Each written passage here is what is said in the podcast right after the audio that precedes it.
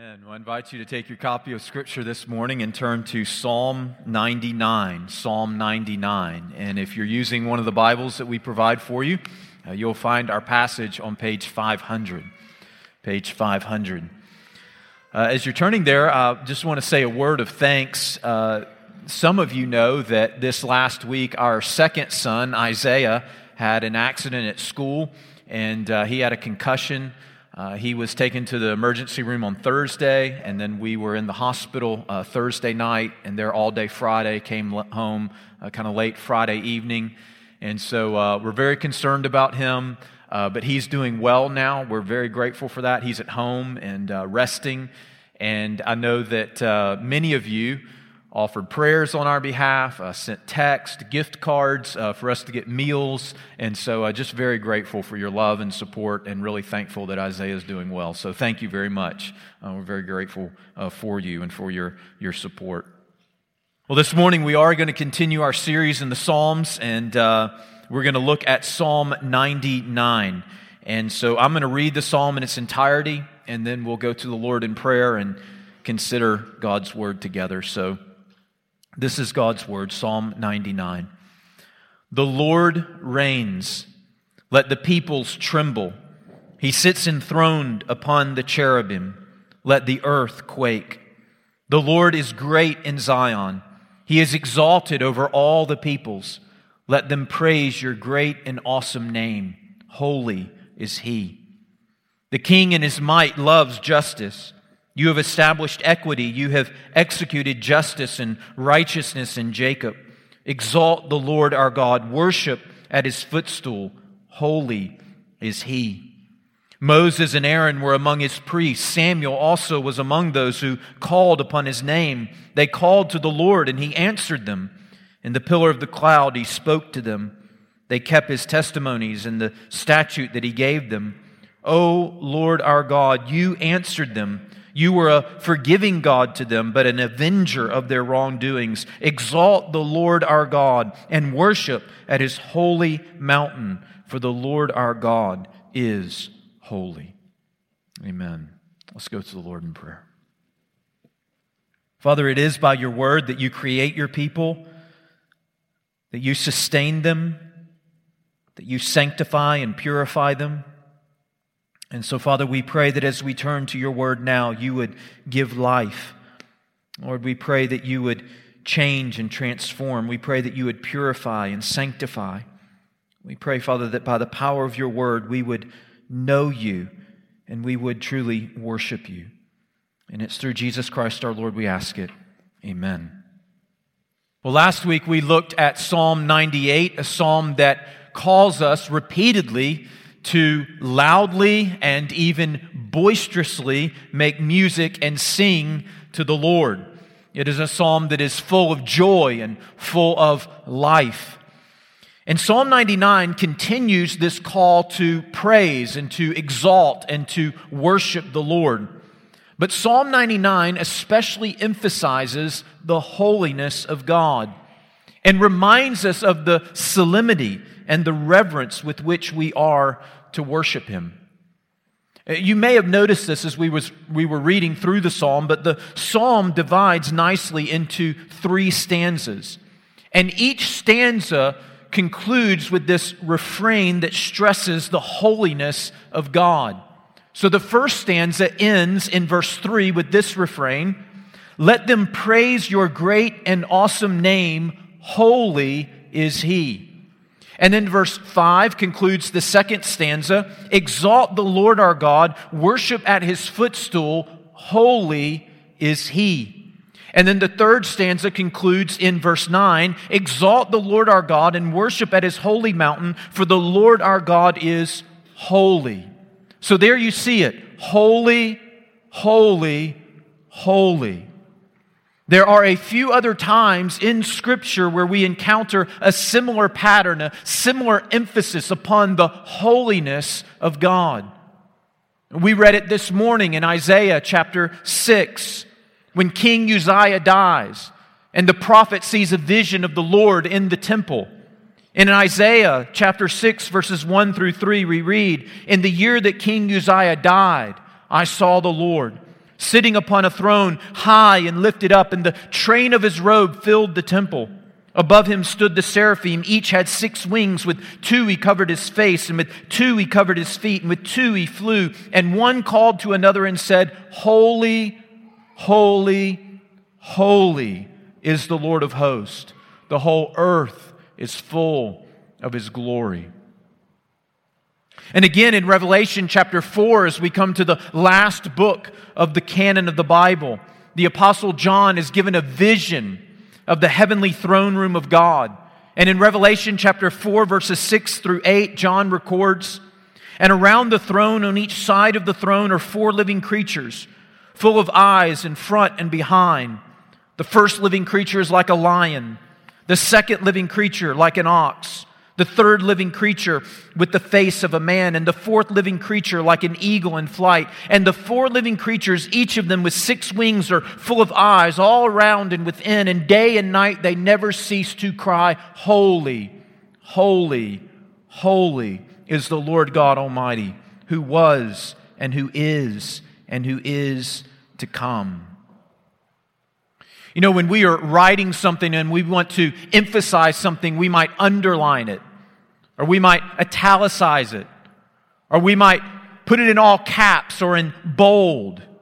And if it's a more formal presentation and needs to comport with a more traditional style of writing and the rules of English grammar, then we'll use an exclamation point.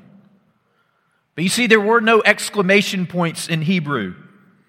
In Hebrew, the conventional method for emphasizing a particular word or idea was repetition. And therefore we read, Holy, holy, holy. In other words, you might italicize it, you might underline it, you might put it in bold, you might put it in all caps. God is holy. And we should not be surprised by this emphasis given that the biblical authors use the word holy to describe God more than any other word. So, no other word in the Bible is used more often to describe God than the word holy. It's used more than just or righteous or powerful or mighty or love or grace or mercy. In fact, it is the only word that is used with this thrice repeated pattern to describe God. Never do we read that God is love, love, love. Never do we read that God is just, just, just. It's not that those things are not true, but those things are never quite articulated and emphasized in the same way. But several times in the scriptures we read that God is holy, holy, holy. And so, of course, this leads to the question what is the holiness of God? What does it mean that God is holy? Sometimes we make the mistake of assuming that God's holiness is his mere moral purity or his righteous perfection. And God's holiness does include his moral purity and his righteousness perfection, but it is so much more than that. You see, to be holy is to be set apart.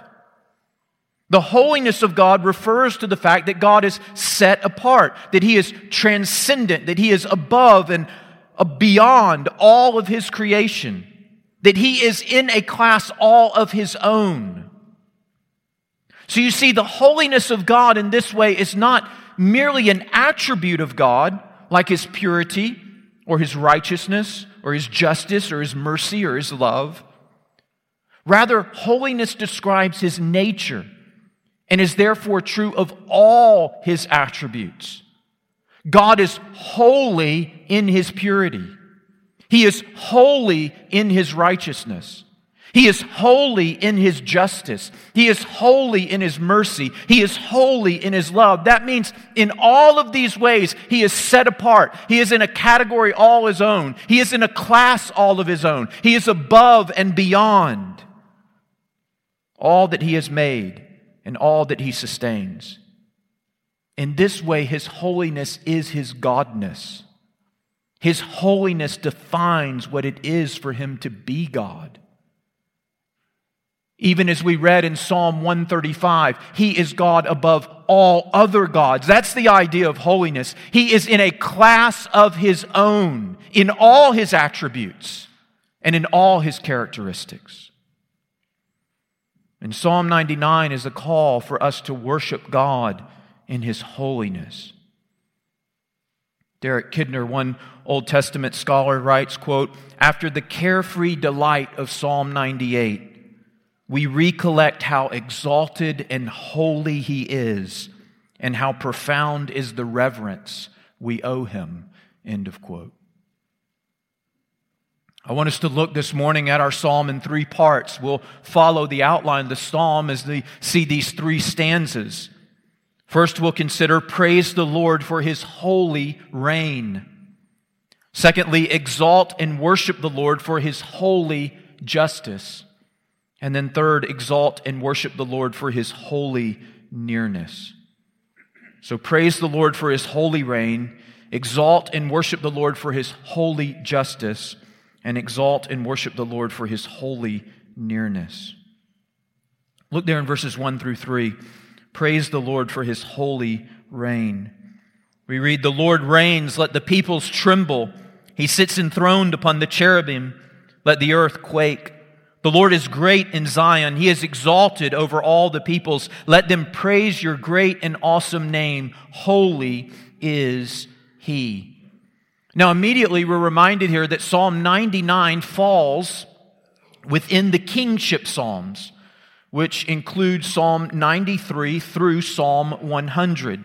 All of these Psalms include this theme that God is king.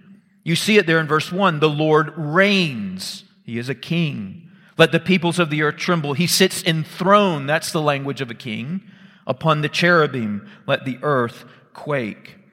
And notice in verse 1 here that we have parallel statements. So first we read, The Lord reigns. And that statement is mirrored in the next sentence. He sits enthroned upon the cherubim. So he reigns, and the parallel statement, he sits enthroned upon the cherubim. And then notice the parallel responses. Let the peoples tremble, and it's parallel in the second statement, let the earth quake.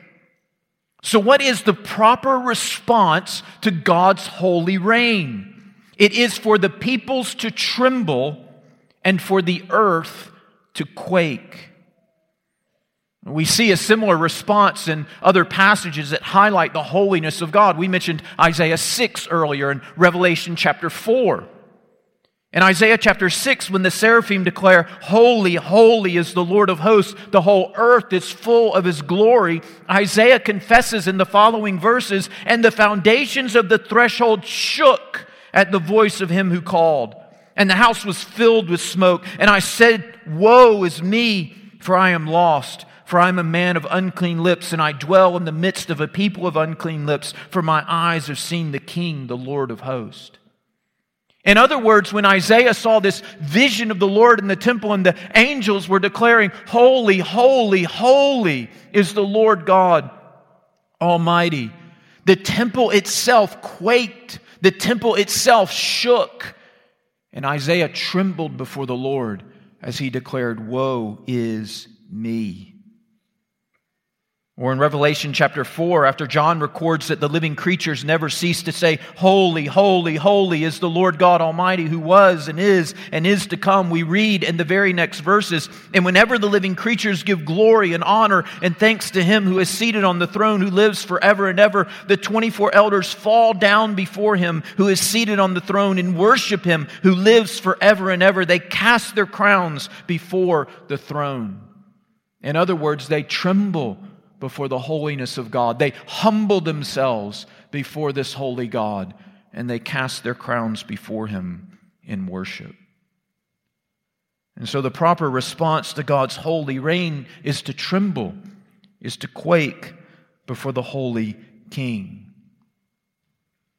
One commentator says of this first stanza here in Psalm 98 or Psalm 99 that God's awful holiness forms the subject of our praise.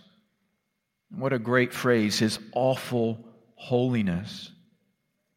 Often we don't know what to do with God's holiness. On the one hand, we are drawn to it, we are attracted to it, we are in awe and amazement of it. And yet, on the other hand, it terrifies us because we know that we ourselves are not holy. But this is, in fact, what we are created for. We are created to marvel and to wonder and to be at awe at that which is greater than ourselves, which is superior to us, which is beyond us, which is gloriously other than us. And that, in fact, is part of the glory. That, in fact, is part of the wonder and the joy, is the fear and the terror of it all. That He is God and we are not. That He is holy and we are finite and fallen. Notice the psalmist goes on in verse 2 to declare, The Lord is great in Zion. And you see there in your Bible that Lord is in all caps, which represents the personal covenantal name of the God of Israel. It is the Hebrew word Yahweh. And he is great, the psalmist says, in Zion, that is in Jerusalem, the holy city where God's temple dwelt and where God promised to especially be with his people. And notice then in verse 2 as well that the king's holy reign is not limited to Jerusalem. But the psalmist writes, He is exalted over all the people. So he reigns in Jerusalem, but his reign extends over all the peoples and all the nations. So, what the psalmist is declaring here is that God's reign is a holy reign. In other words, it is unlike any other reign. For what king can say that he rules and reigns over all the earth, over all the peoples? Only the Lord God of Israel. And therefore, having given us the reason, the ground for which we should praise him, now the psalmist actually issues the call to praise in verse 3. Let them, that is the peoples, the nations, let them praise your great and awesome name. And what is his great name? It is the name Yahweh. Holy is he.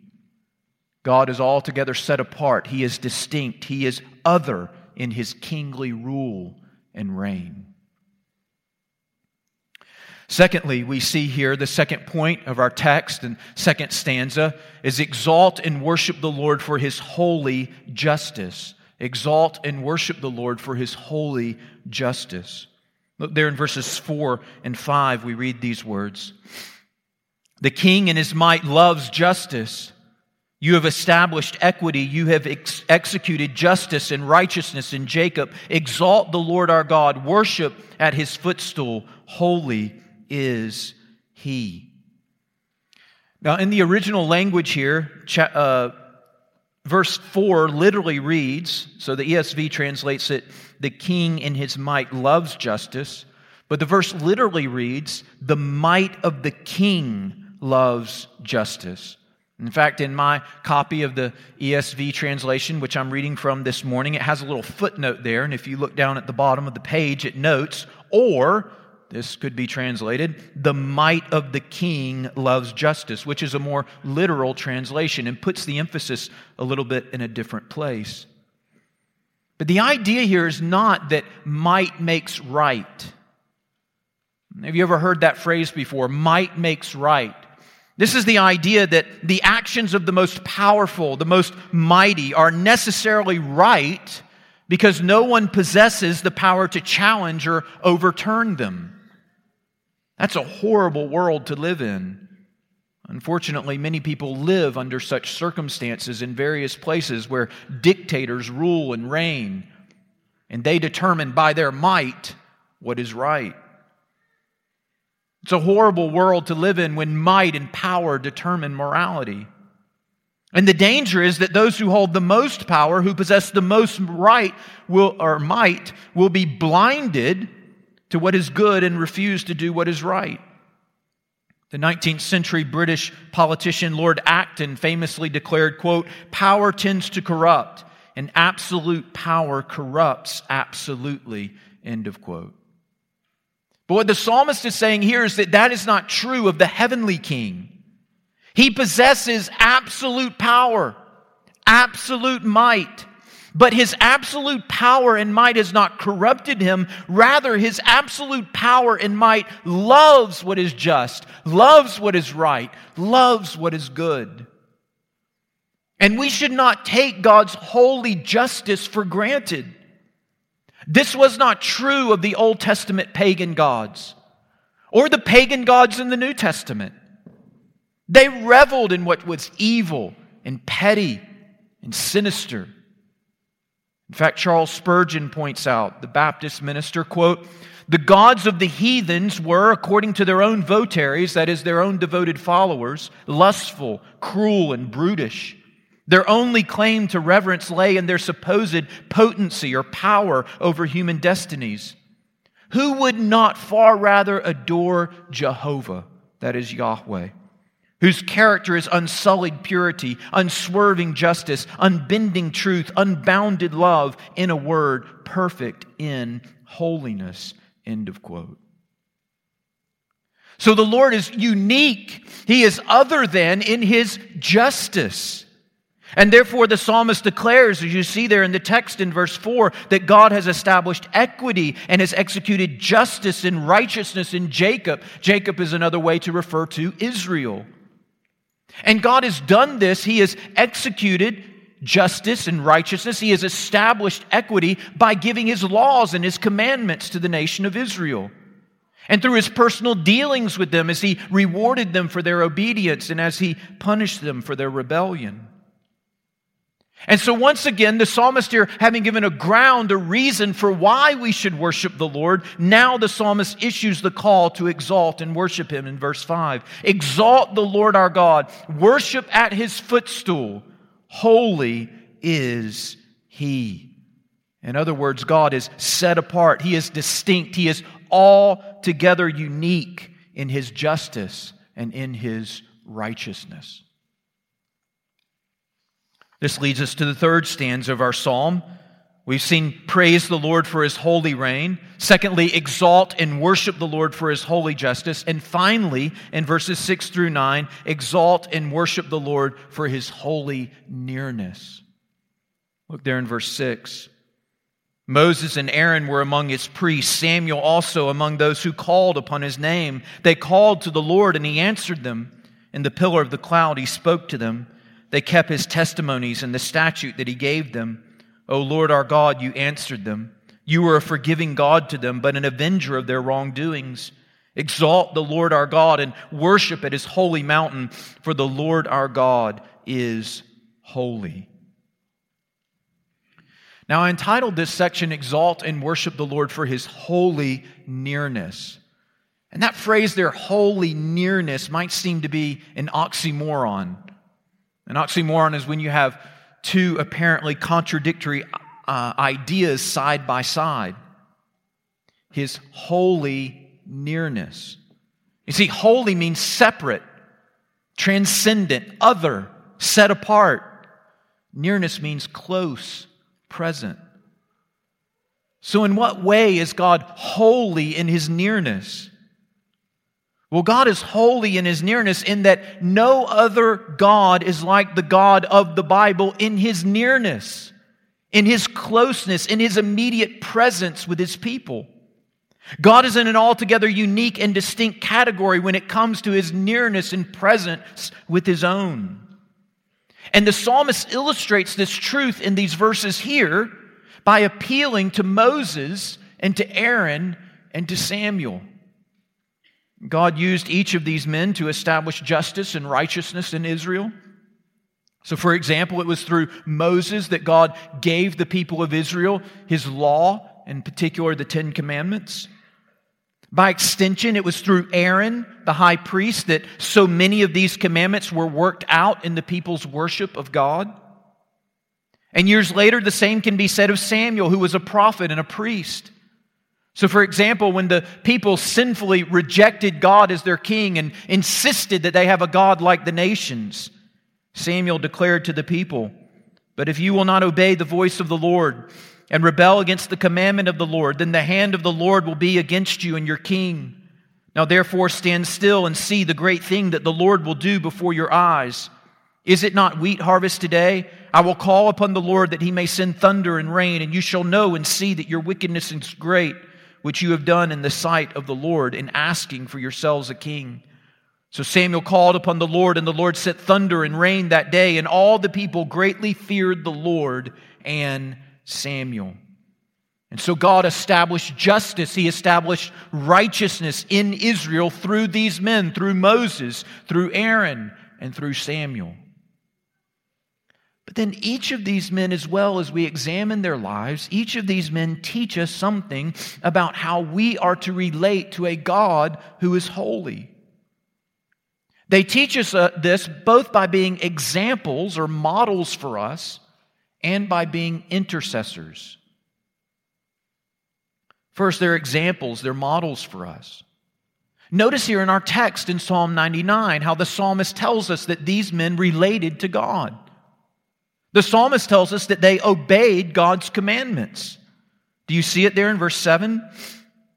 In the pillar of the cloud, he spoke to them. They kept his testimonies and the statute that he gave them. So they obeyed God's commandments. Not only that, they cried out to God in prayer. Notice there in verse 6, we read that they called upon his name. They called to the Lord and he answered them. So these men called to the Lord in prayer and they experienced God's answer.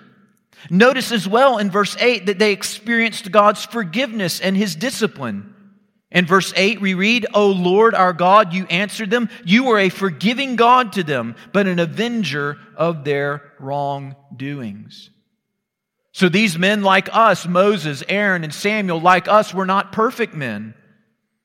They sinned against the Lord in various ways. You might remember that Moses struck the rock in anger.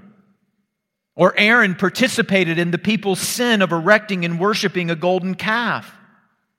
Or Samuel the prophet, he failed to rebuke his sons, although he knew that his sons were abusing their spiritual positions of authority and taking advantage of the people.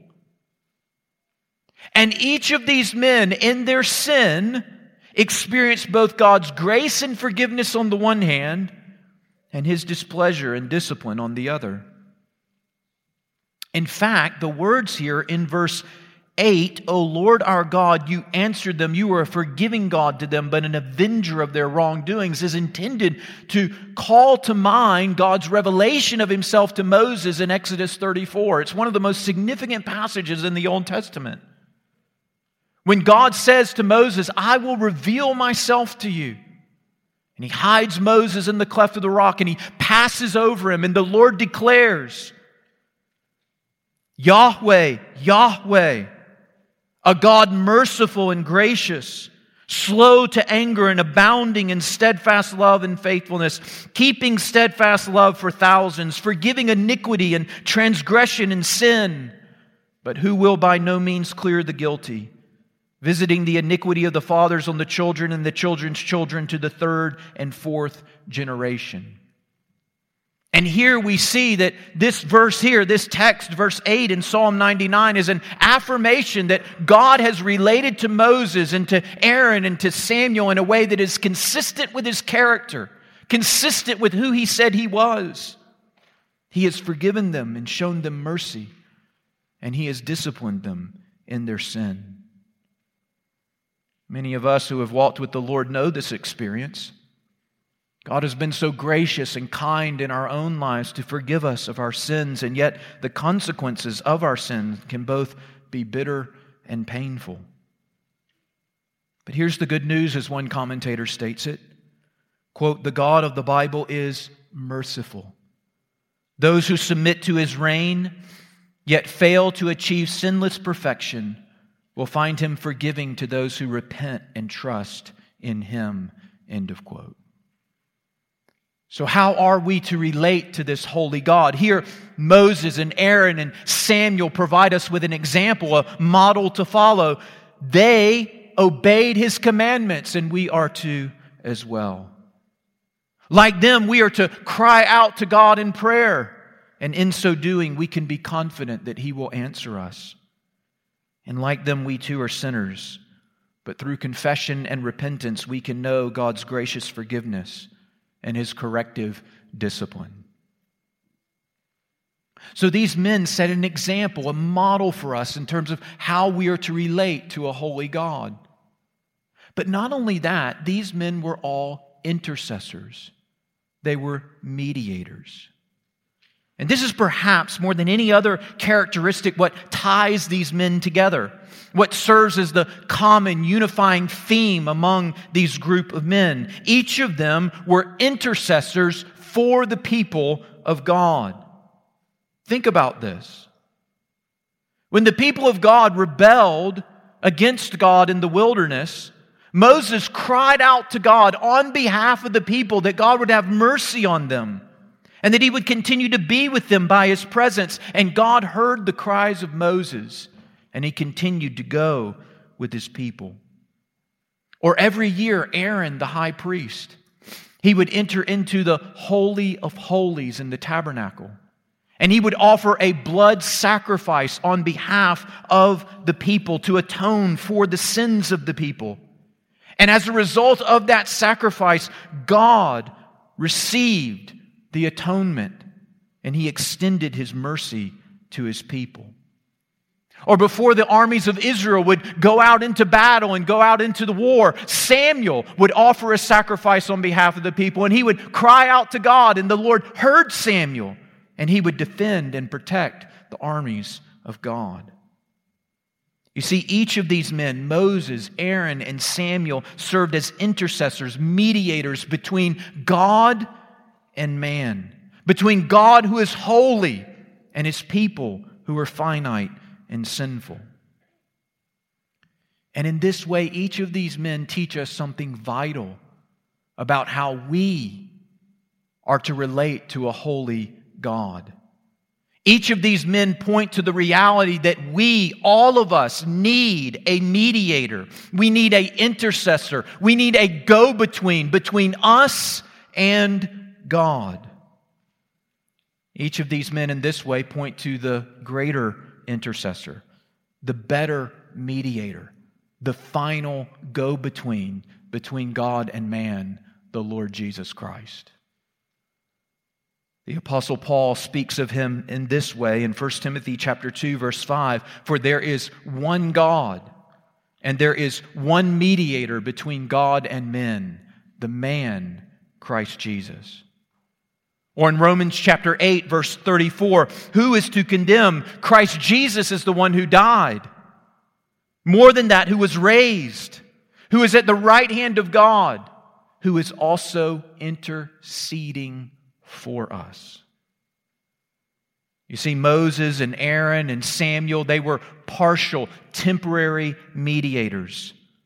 But Christ is our ultimate and eternal mediator who offered the perfect sacrifice for our sins by his atoning death on the cross and lives by his glorious resurrection to intercede for us before the throne of God. And so, through faith in Jesus, God, who is holy, who is other, who is distinct, who is unique, who is transcendent, comes near to us. And he is present with us.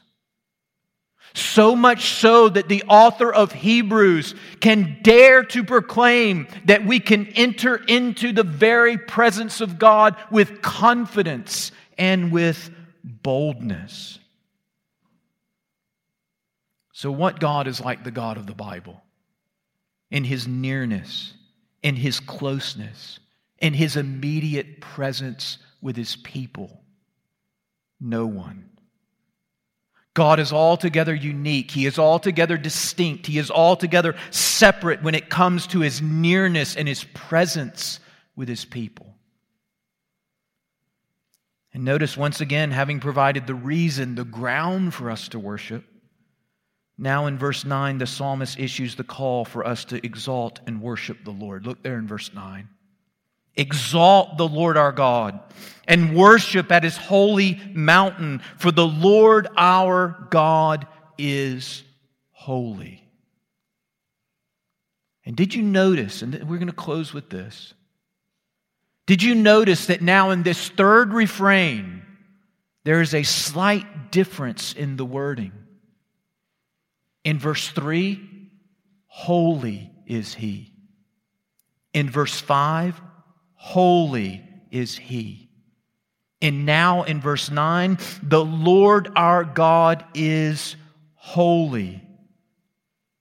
You notice the wording's a little bit different. In fact, in the Hebrew, the exact word order is, For holy is the Lord our God.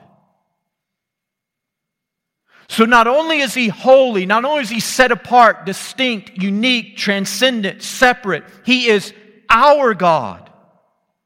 In fact, the word order in the Hebrew leaves us with this particular emphasis, with this thrilling conclusion. The last two words in the Hebrew text is our God.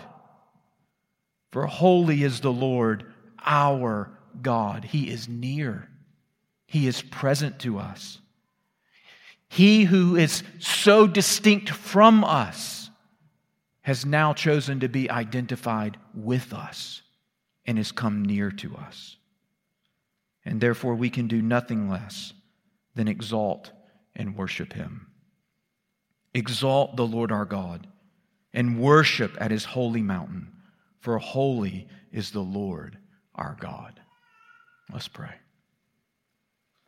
Father, we pause and we quiet ourselves before you because we recognize in these moments that you are holy, holy, holy.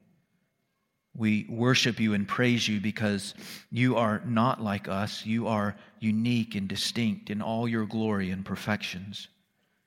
And you are not like any other God. You are distinct and above all other gods. You are the one true and living God in a class all your own. And we confess that you are holy. Lord, we pray that our worship and our reverence in our lives would be marked by this reality that we would live before you as though you are holy and that we would be we would marvel and take great joy and delight in your perfections and unique glory. And Father, as a result, we pray that we would be a holy people. And we pray that our worship would be characterized by reverence, by awe. We do praise you this morning, and it's through Jesus Christ our Lord we ask it.